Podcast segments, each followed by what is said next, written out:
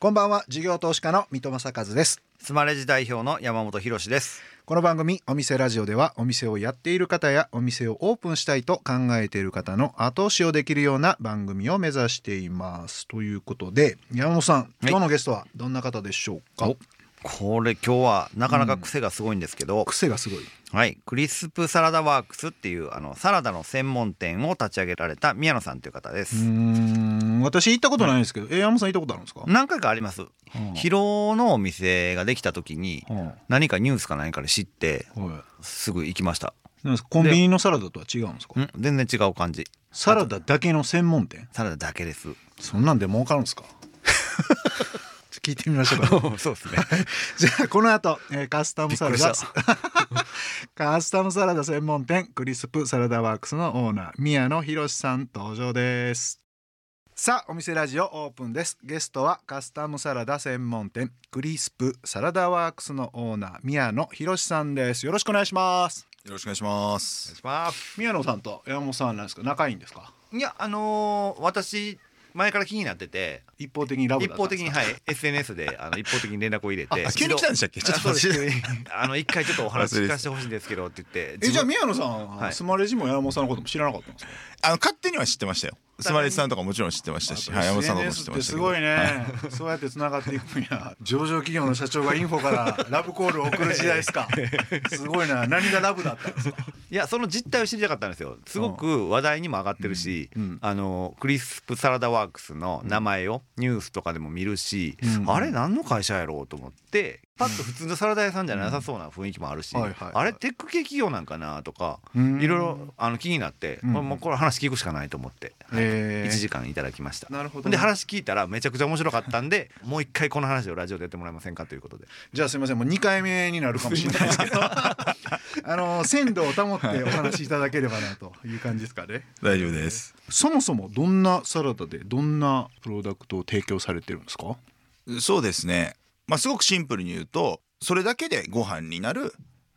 一人前のまあサラダ、要するにメインディッシュになるようなまあサラダ。っていうものを出してますと。で僕あんまお酒とか飲まないんですよ。でも食べるのすごい好きで、あのでも東京に住んでても夜ご飯とかそのお酒飲めないと特に一人で美味しいご飯って食べるの難しいんですよね実は。確かに。ラーメン行とかあそうなんですよ。その別に僕そういうファーストフードとかもすごい好きですけど、ん。やっぱりもうちょっとちゃんとしたもの食べたいなみたいな。うんちゃんとしてるし美味しいもの食べたいなって思うと、うんそういうあの、まあ、レストランとかですけど、まあ、なんかなかなか、まあ、行けなくはないですけどなかなか一人で行って、うん。でお酒も飲まないで30分ぐらいで帰るとかって結構、まあ、自分でやってるとなおさらなんか儲かんない客だとまだ嫌だなとかなんか悪いからウーロン茶ぐらい頼まなきゃ悪いかなとかってやってるとなんか意外と損したなーみたいな感じに、まあ、悪いから頼むんだけどみたいな。ってなると結局なんかそれこそラーメン食ったりとか吉野家行ったりとかで全然好きなんですけどもうちょっと高くてもいいから。なんか体にもいいもの食べたいなみたいな本当にないので、うん。まあ、それがまあサラダっていうのは僕らはただサラダを食べるだけじゃなくてイメージとしてはなんかそれこそステーキハウスとか23万するステーキハウスみたいなとこ行くと前菜でなんか3人で分けてくださいみたいなサラダとか出てくるじゃないですか。大きいやつお美味しいなんかはい。2000円ぐらいするシーザーサラダみたいなはい。大きい、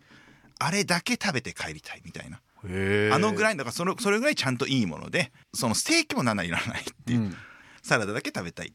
うん。っていうようなものなんでどっちかっていうとそのまあサラダとしては我々1200300円とかするんで普通に。高いっちゃ高いんですけど、でもそれ高級ステーキハウスで食べたら2500円ぐらい取られますよね、それでウェイターさんとなんかいいものがセットでついてきて2000円ぐらいするけど、はい。まあ、それだけにしたらうちは1200300円出せますよっていう。そんな感じの考えだったんですよ。腹いっぱい食べれるサラダってことですね。そうですお腹いっぱいにもななりますし。なんで。へえこれなんですかどこからそのサラダにしようっていう着想が生まれたんですか？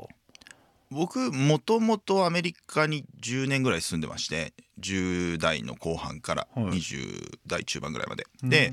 日本に帰ってきたからいろいろ商売自分でやったりしてるんですけれども基本的にはアメリカで食べて自分が食べたいものでもないなっていうものをうん。結構やっていて、サラダの前は実はあのブリトーとかタコスの専門店っていうのをやっていて、うん。いわゆるテックスメックスって言われるようなはテキサスとメキシコ要するにそのアメリカ風メキシコ料理みたいな、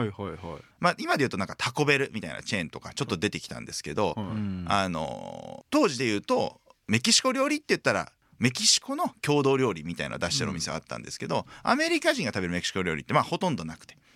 みたいなのをやったりとか、まあ、今回もサラダもアメリカではもともとこの10年20年ぐらいもずっと2桁成長してる領域で、まあ、それこそサラダ屋さんなんかマンハッタンとか行ったらスターバックスよりも全然あるっていうぐらい。あそんなにあるんですか？サラダ専門店はい、僕らみたいな感じのもあれば、まあ、そのいいろんなスタイルあるんですけどサラダの専門店もそうですし、まあ、デリみたいな自分で量り売りのサラダ買うようなお店とかもすごいたくさんあるんでうん。でも日本にはないよねっていうものをどちらかっていうと海外では当たり前のものっていうのを持ってこようみたいな感じでもともと始めた時はどっちかっていうとアメリカ人の人で日本にあの駐在してる人、うん。もしくは僕みたいに留学とか立ち赴任とかしてた人が戻ってきてアメリカのあれ食べたいよねみたいなそういう人たちをターゲットに開けたんですけどうん。開いたらそうじゃない人もすごいいっぱい来てくれてー。まああれよあれよみたいな。なんかアメリカの食文化と日本の食文化って結構違うイメージがあるから、なんか受けるのかなみたいな感じの不安感とはたまらなかったんですか？僕実はあのアメリカで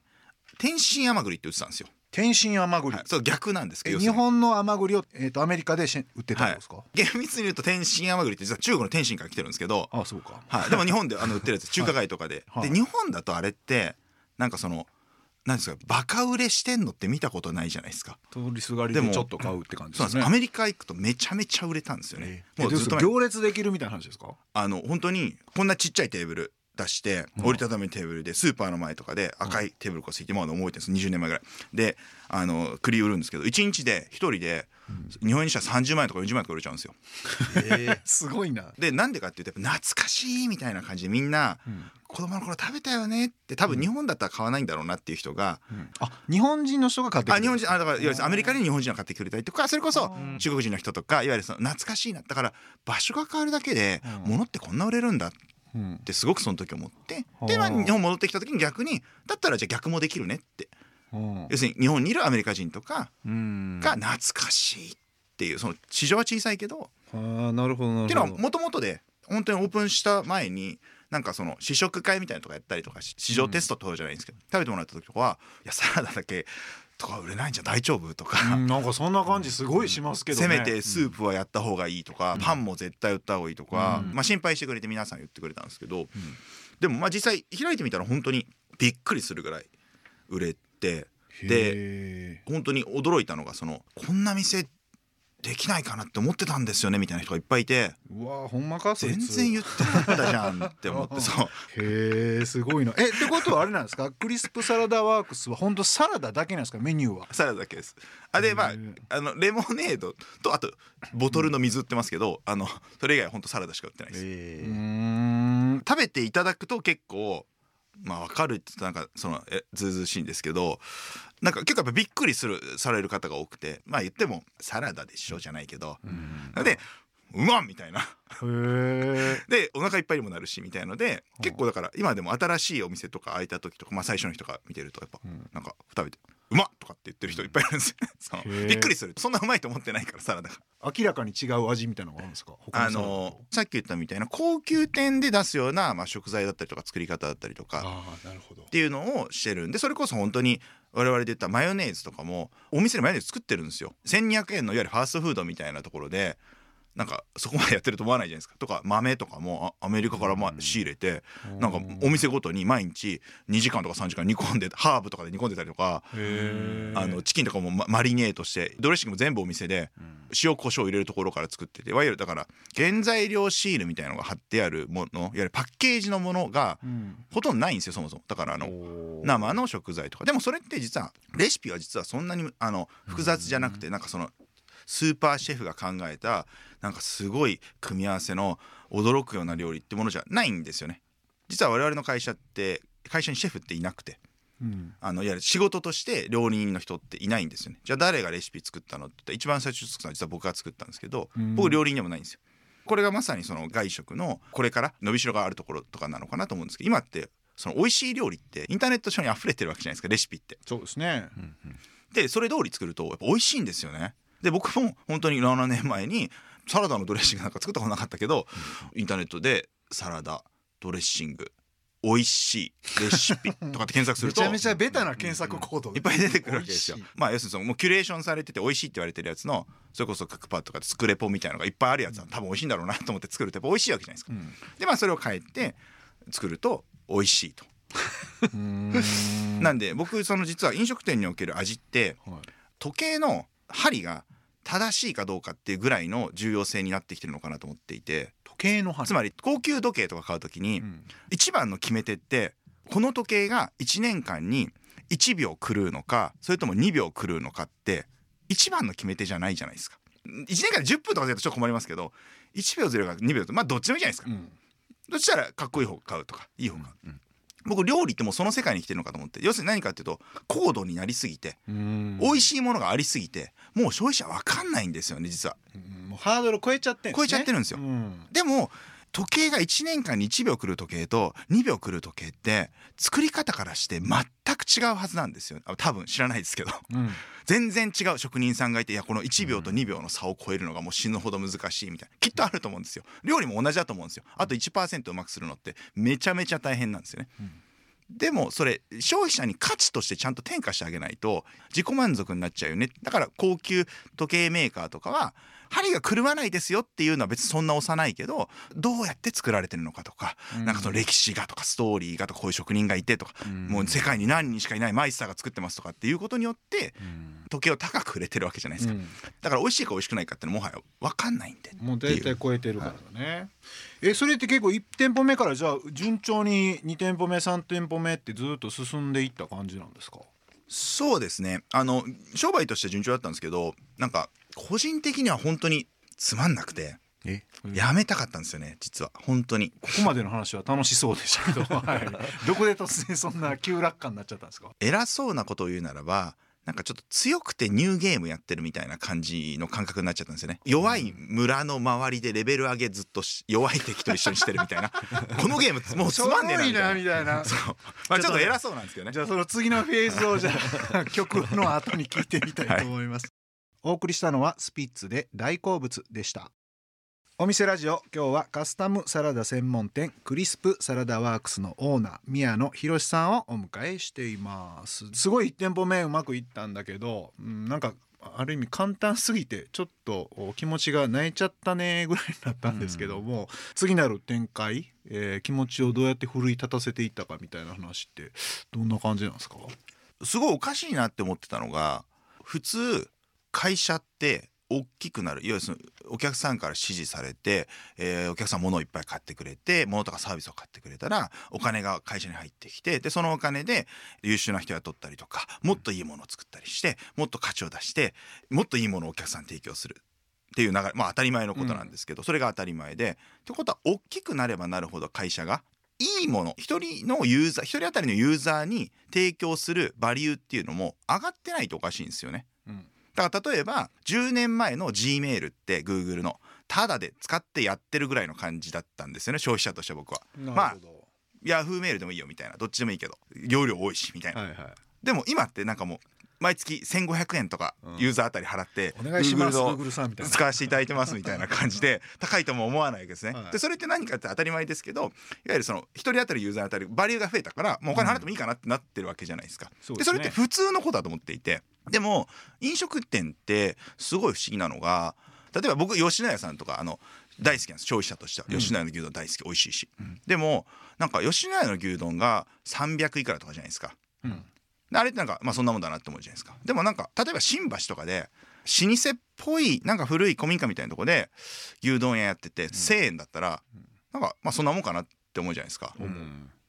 これどう考えてもおかしいなって。そうですよね。しかもあんなスピードで出してこられたらね。で絶対吉野家さんの方が企業体力もあって優秀な人もいっぱいいてすごく頭ひねってやってるはずなのになぜか小さいお店の方が美味しいような気がするし高くてもいいような気がするってうん。すごいおかしな話だなって思ってでそれはまあもしかしたらいわゆる消費者側に問題があるのかもしれないけど企業側もあこれ吉野家さんは知らないですよ。企業側もお会社が大きくなった時のいわゆるそのリソースの使い方っていうのを、えー、とバリューを新しく生み出すこととかイノベーションを生み出すことじゃなくて生産効率とかコスト改善の方に結構使ってってるような印象があって。うんだから安く出せるようになる。だから日本って世界で一番めちゃめちゃ物が安く美味しく出せるのってその弊害っていうか、うん。そっちにすごいだって会社のリソース使ってるから当たり前じゃんっていう価格に転嫁できてないわけなんでうん。もったいないなって。でこれなんでだろうなっていうところが結構伝わってそれ面白いなで世界とか見てみると意外と外食企業でも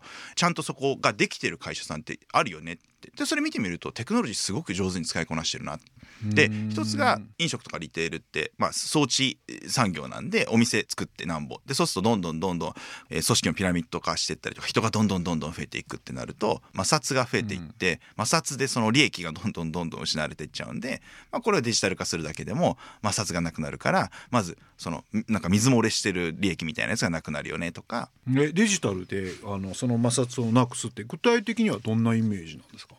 もちろんお店にもよると思うんで別にそうじゃないよってお店ももちろんあると思うんですけど一般的に言うと例えばじゃあ飲食店の店長さんとかっつったら新卒で例えば店長っていう名前で入ると25万ぐらいもらえるって、うん。時給単価にしたら多分1500600円とかになるんですけどアルバイトだとうんその同じぐらいの年でもあんまり違うことやってないんじゃないかなみたいな感じでも時給1,000円とかからスタートなわけじゃないですか。この500円の差って何なんだっけみたいなのが見える化されてない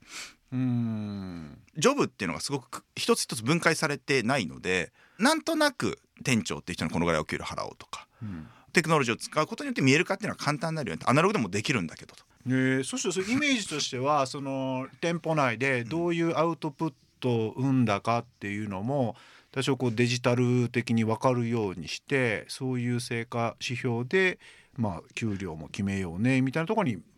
デジタルを僕らとしてはまあその価値を生み出してるクリエイティブな業務っていう例えばエンジニアとかが今すごい単価が高いのってその人の10倍どころか100倍とか価値を生み出せるようなその人がいるから給料っていうのがどんどんどんどん高くなってる。でも実業って言われる例えばアイスクリームをすくうっていう作業はやっぱどんなに上手でも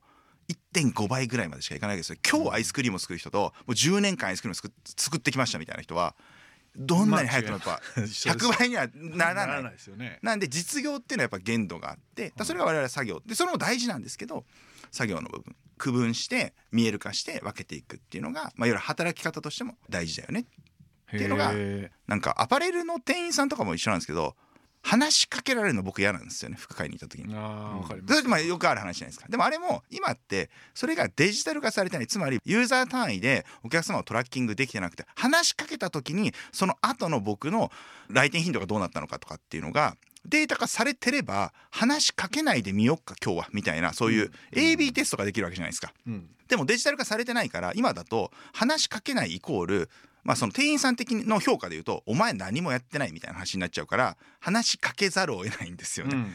でそれがマイナスになっててももうわ分かんないしそもそも。あのそれこそ YouTube とかって30秒のところですごい離脱してるとかみんな。であれ分かるから何が悪いんだろうなって考えて工夫してできるから、うん。であれと一緒で接客もちゃんと見える化されていればあこの前話しかけたあのお客さんやっぱ嫌だったんだってあの後来てねえなみたいな。うん。でデータで分かればあじゃあ今度は話しかけないでやってみようとかそしたらどうなるのかなっていうそのデータを見て振り返りをするっていうのが接客でもできたらうん。LTV とかまあ売り上げが伸びていくわけだから、うん。それって別に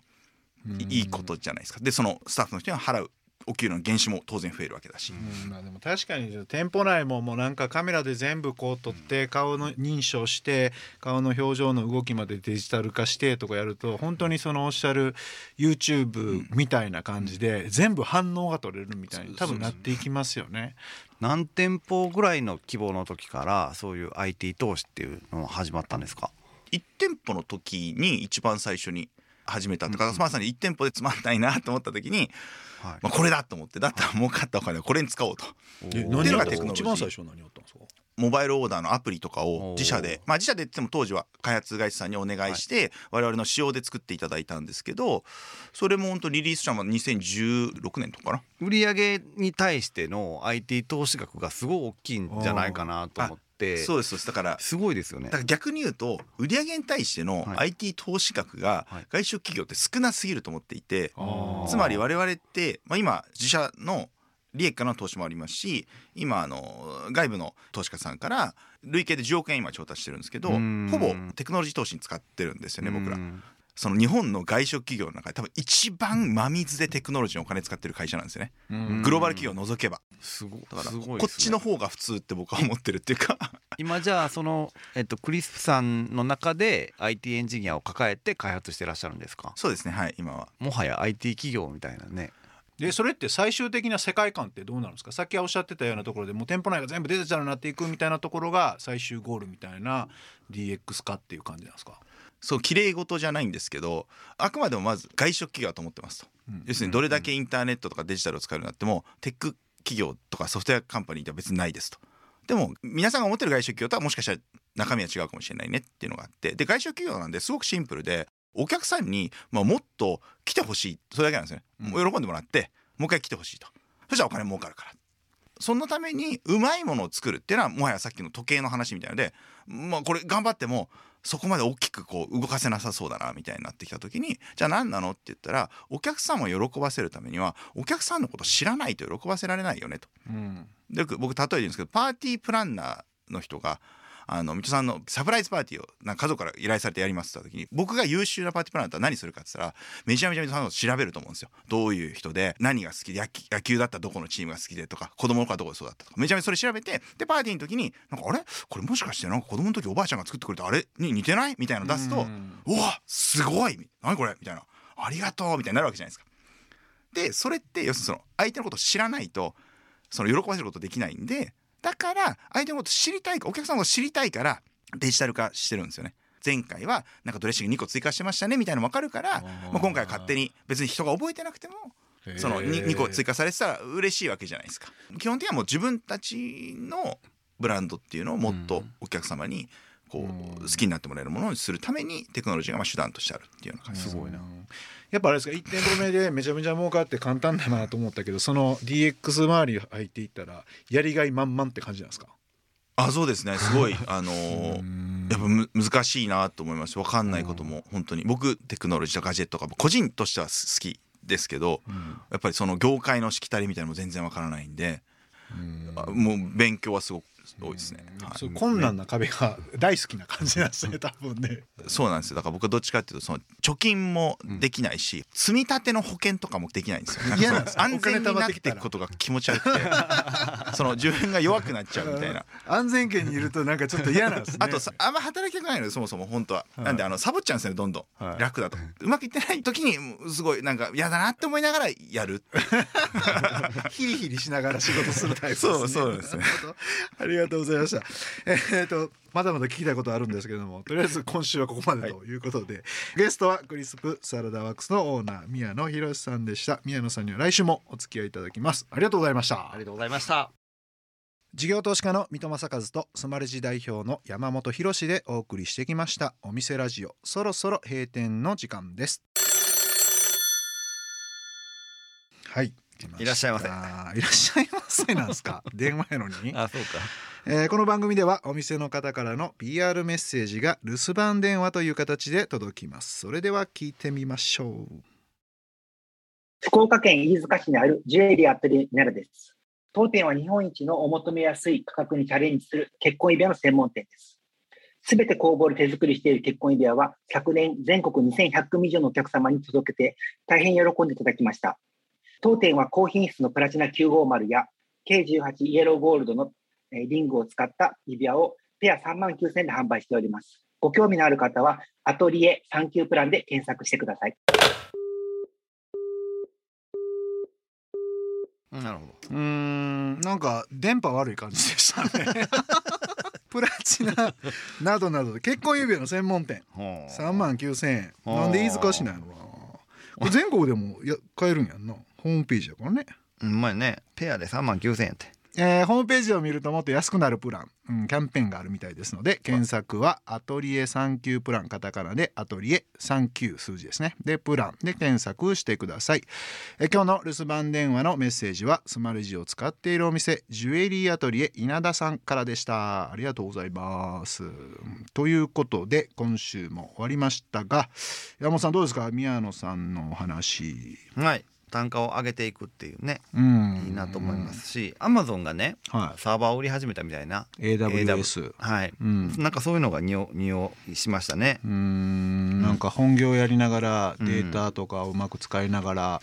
ネットに変えていきながらみたいな感じでしたよね。トークがすごいキレがよくってね ちょっと来週も楽しみですよね。